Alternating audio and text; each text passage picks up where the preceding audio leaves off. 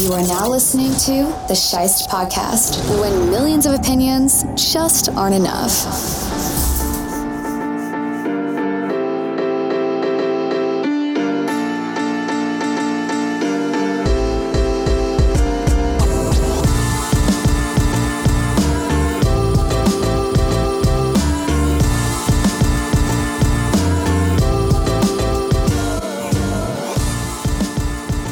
Hello again, everybody, and thank you for joining me for the Week two edition of My Buffalo Blues.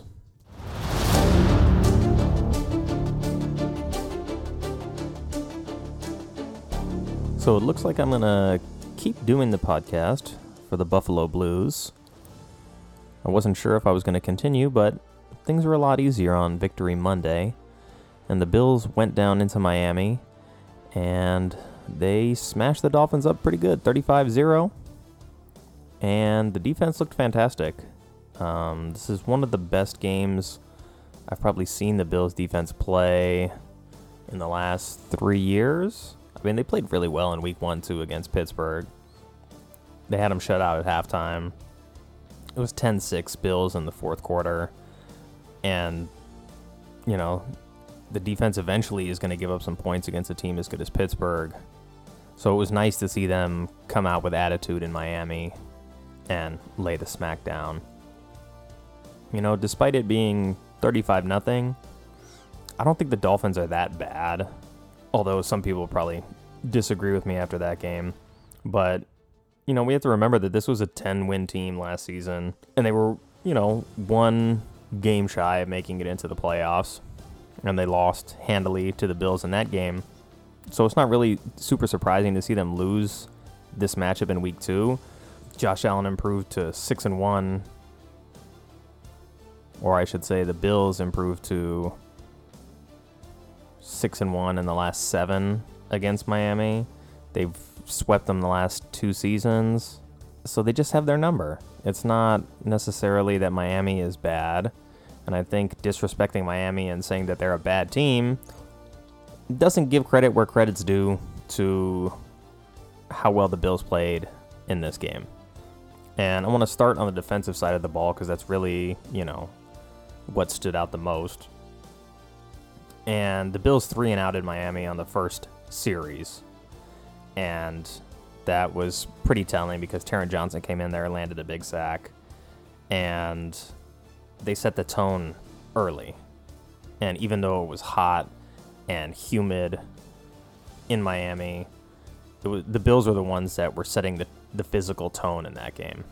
And in total, they racked up eleven quarterback hits, six passes defended, uh, six sacks, nine tackles for loss, three forced fumbles, and an interception. So they just dominated the line of scrimmage, and I think it was the second series of the game uh, that Tua Tagovailoa got hurt on a hit from A J Epenesa, and it wasn't a dirty hit either. He just completely made the right tackle whiff and came in full speed on this play and just lit Tua up. And this was a fourth and two where it happened, where, you know, they're at midfield. Miami probably shouldn't be going for this anyway. They're down seven nothing. Brian Flores wanted to go for it, and he got his quarterback, you know, obliterated on that play. And fortunately, in hindsight, now that they've taken some x-rays, it looks like Tua doesn't have any broken ribs, but he's going to be in some pain. I'm guessing he's probably going to miss next week, but, you know, we'll see. I just, you know, I don't want to see anybody get hurt, so I hope he is able to recover and gets back to full health, because these two teams play each other again in week eight, and I know he's going to want a chance at redemption, and I want the best Dolphins team to show up in Buffalo so we can beat them again. It was Jacoby Brissett who came in for Tua after the injury, and, like, honestly, I like Jacoby Brissett. He's been, I don't know, a little bit maligned in his journey so far, because he took over the starting job for Indy a couple years ago and didn't go so good there, and then he lost the starting job, and then he got the starting job back. And overall, his record as a starter is not great. I think he's eleven and nineteen, but his numbers aren't bad. He's got a two to one touchdown to interception ratio. He's just very conservative. He doesn't throw a ton, uh, or at least he hasn't in the past in in the seasons where he's been the starter. Uh, you know, he's about three thousand yards on the season, fifteen touchdowns, and five picks. So he he's not uh, blowing the roof off of any of these games, but he's totally a serviceable backup quarterback, and I think with the right team around him, he can probably start in this league. He just hasn't had that situation happen, and it was a little, you know, sad for him to be replaced by uh, very old Philip Rivers at the time, where they signed that one-year deal in Indianapolis, and then he moves on, and they have no interest in him being the quarterback again, and they go to Carson Wentz, and Brissett moved on to take the backup job in Miami, feeling he probably had a better chance to start, and here you go. It's week two, and he played the majority of the snaps, and he didn't play that bad. He was just under fire, and a big part of the reason that uh, reason for that was A J Epenesa having a ton of pressure throughout the game, and the Bills' first-round draft pick, Greg Rousseau, had himself a great game as well. He had five tackles, he had two sacks, two tackles for loss, and the Bills' edge rush is going to be problematic for a lot of teams because they're only going to get better as the season goes on, and they have a lot of depth and a lot of speed, and they're just starting to get their defensive tackle position sorted as well. Um, Justin Zimmer played a really good game, and he's, I don't know, I never thought that he was going to be like the guy, but he works so hard, and he has a level of energy at that position that some of these other guys maybe don't have, and he's played really well over the last two seasons. He played great in the playoffs last year, and he had a he had a good game here too. He came away with a sack, and uh, I'm not looking at his exact stat line right now, but he had a he had a solid effort.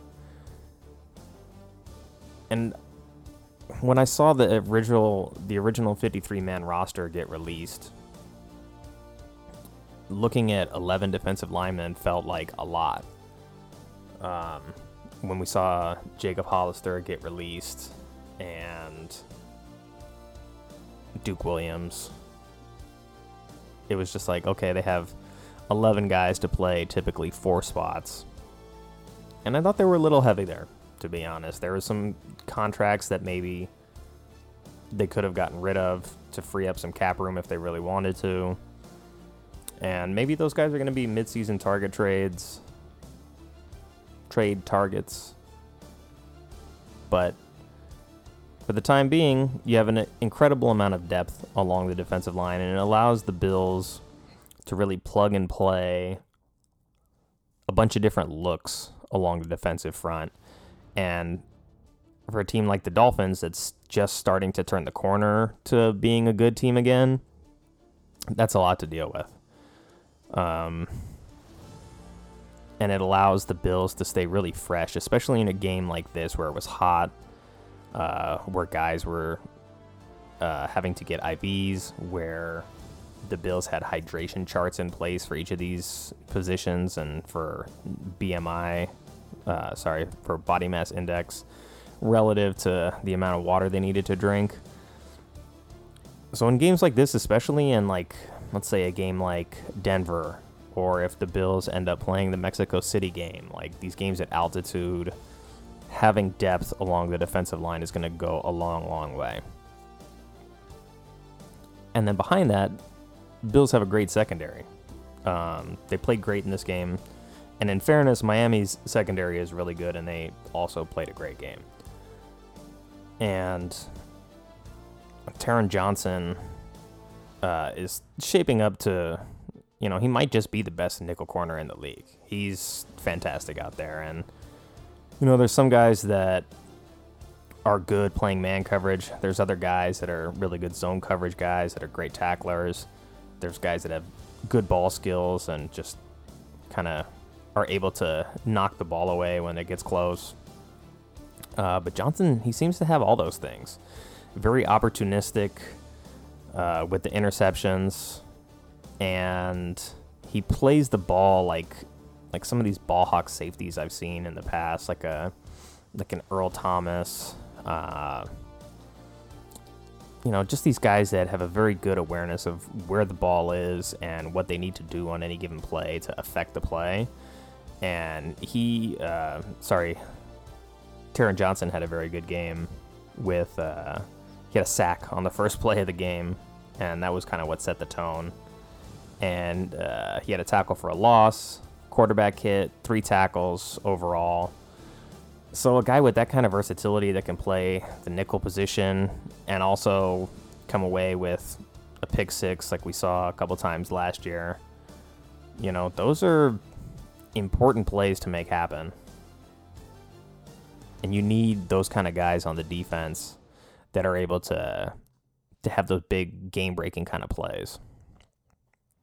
And then besides him, you know, you got Tredavious White, who's one of the best corners in the league on the outside. And so we've seen so far, at least, teams are trying to go after Levi Wallace on the other side. And in this game, uh, he had a couple passes deflected and came away with an interception. So, you know, even though there was that mm, very soft flag thrown against him in week one against Pittsburgh, and then Deontay Johnson scored the touchdown on a, a tipped ball that was just a great play by him. Uh, I don't think Levi's really played that poorly at all. He's played pretty well, and with the interception there, you know, starting to see that he isn't a bad corner at all. There's a reason that he's won that starting job a couple years in a row, even bringing in Josh Norman and bringing in some other guys to compete with him. And with Jordan Poyer and Micah Hyde behind him in the the secondary, you know, you got one of the best safety tandems in the league, and those guys had a great game too. They combined for eleven tackles. They had a tackle for a loss, pass defended, and a quarterback hit. You know, they're everywhere, and they have super high awareness. So it makes the Bills' defense very formidable, and honestly, I think they have the best secondary in the in the league. I thought it last year too, and they just they started to get it together late in the year, and they showed it in the the early part of the playoffs. But you know, when you play the Chiefs, it's not exactly super easy to stop the pass. And though even the Bill, even though the Bills had a lot of the right pieces in place, they were missing that pass rush that hurry that could hurry up the Chiefs' offense like we saw in the Super Bowl and make Mahomes have to make those decisions a lot quicker. And now they have that. So the biggest priority in the offseason was getting that defense in shape to deal with the Chiefs. And it looks like, at least so far, it looks like all of the decisions that they made have lined up and have worked out. Um, it's a long season, but I don't see the defense getting worse at this point. You know, obviously every game's not going to be a shutout. It's just going to be a matchup-specific type of thing. But so far through two games, the Bills have only given up twenty-three points. And with the addition of the thirty-five points they had, they have, uh, I think, the biggest point differential in the league so far. Um, it's still early, but this is a defense that I like a lot. It's going to keep them in a lot of games. And it's going to be up to the offense to, you know, just manage things, not make any mistakes. They're going to get their opportunities. And that brings me to Josh Allen, who a lot of people still wanted to see more from after that game on Sunday. And he went seventeen of thirty-three for one hundred seventy-nine yards with two touchdowns and a pick. Now, that's not mind-boggling numbers. That's not M V P numbers. But they're not terrible. You know, you'd like to see a higher completion percentage and more yardage out of it, but that's still more than ten yards of completion. And on the first touchdown of the day to Diggs, or on Allen's first touchdown of the day, where he found Diggs kind of on a broken scramble play, that's the Josh Allen that we know. Broke the pocket, looked around, bought time, Diggs got open, found him in the end zone, touchdown. And at that point, Allen's three for five with a touchdown. So that's not a huge problem at that point. Um, and then the rest of the first half, he went four of eleven, and he threw, he did throw a bad pick. Uh, although Xavier Howard made a great play on it, he tried to force it in there to Diggs, uh, stared him down the whole way, and then he threw the ball behind him, and that's how the route got jumped. And if you go back and you take a look at that play, it's a double slant route, and his, if his eyes just hold the linebacker a split second longer and he doesn't throw it right there, he's got Emmanuel Sanders open on the other side, uh, or on the other slant crossing the linebacker. So, you know, I think he just zoned in and he's like, I want to get this ball to my guy, and tried to fit it in there and just couldn't do it. Uh, but he learned from that and he didn't do it again. And uh, the Bills took a fourteen nothing lead into the half. And then they got the ball to start the second half. And Allen comes out and he goes five for seven on that drive. And he finds Knox with a really nice touchdown pass. And, you know, at that point, it's not looking bad at all. He's uh, twelve of twenty-three at that point. So still not the most accurate he could be. But twelve of twenty-three with two touchdowns and a pick. You know, that's a workman-like day. And I'm not complaining. He still made some really nice throws. Um, the Dolphins just have a good defense, like I said earlier. Like, their secondary is really good. The last couple years where they've matched up against the Bills, they've had a lot of issues matching up in man defense, and today it wasn't as much of an issue for them. The Bills just didn't have the same kind of separation that they've had in the past, and it showed. Uh... So after the touchdown pass to Knox, Allen finishes the day five for ten uh, from that point out. And he lands right around fifty percent completions. Again, not great, but could be a lot worse. He didn't really make the killer play that hurt them a lot. So you got to be at least happy with the results. And, you know, the Bills' offense is going to get in rhythm at some point. They're going to figure out, like, how and when they want to use Emmanuel Sanders. They're going to they're going to figure out what they want to do with Gabriel Davis, because right now it seems like Sanders has taken over the majority of the wide receiver two routes, and I just don't see Davis involved as much as I thought, and the Bills aren't running a whole lot of four wide receiver like I thought. Um, so I don't know. It, it'll take time, but they got the win. They got back on top of the division. And most importantly, if you listen to the last episode, they figured out that they need to run the football. And I'm sure Brian Daboll heard it all week long. I'm sure Sean McDermott heard it all week long that they lost the game last week because they didn't run the ball. At least they didn't run it enough. And this time around, uh, Devin Singletary had another nice game. He finished with eighty-two yards. He cracked the forty-six yarder on the Bills' second offensive play, broke that one for a touchdown, uh, and he finished averaging six point three a carry. Like, those are good numbers. Uh, those are really good numbers. He did fumble again, but it was again on a pass where he was headed to the sideline, and I don't know if he's just not thinking about ball security or if he's looking at the hit that's coming in and he's just not quite paying attention to the ball. Um, but that's twice that he's fumbled the ball out of bounds in back-to-back games.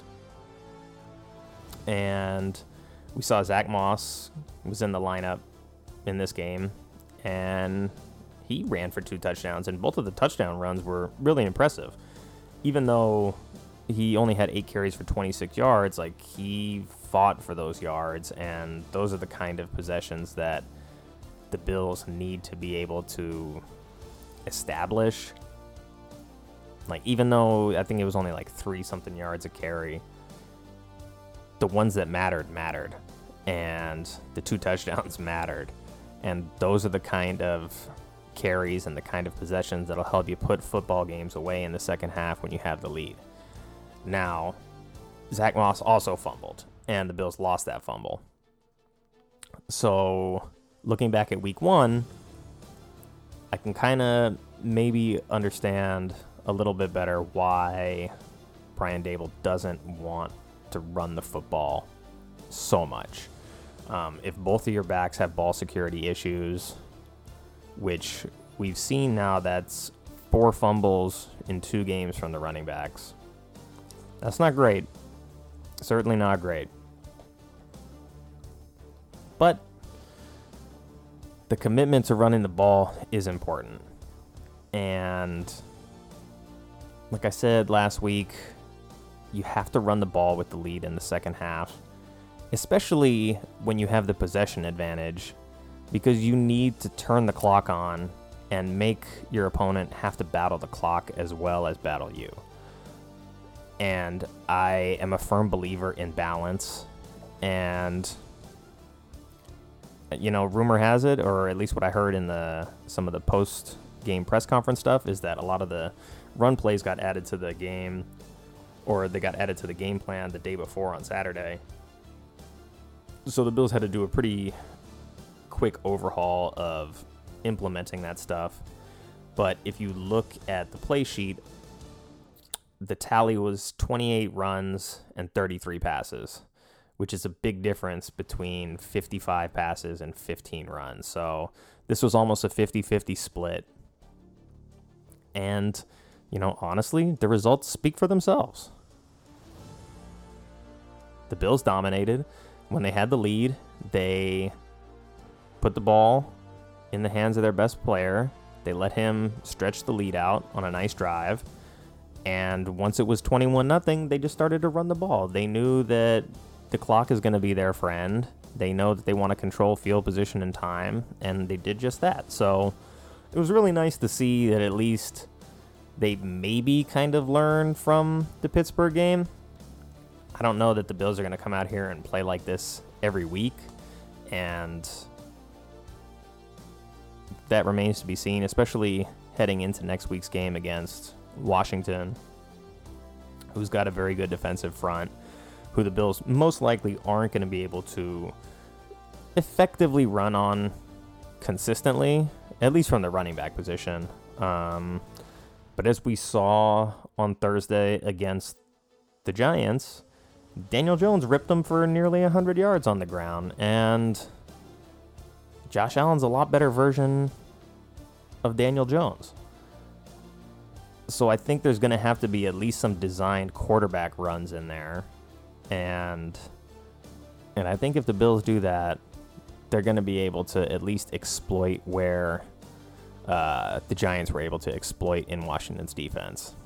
Now Washington does have those few extra days since they played on Thursday, so they've had a long week to prepare for the Bills. They got to watch this game and see what the Bills wanted to do.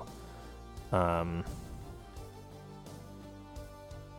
but I don't think Taylor Heinicke and the Washington offense is particularly well matched up for Buffalo.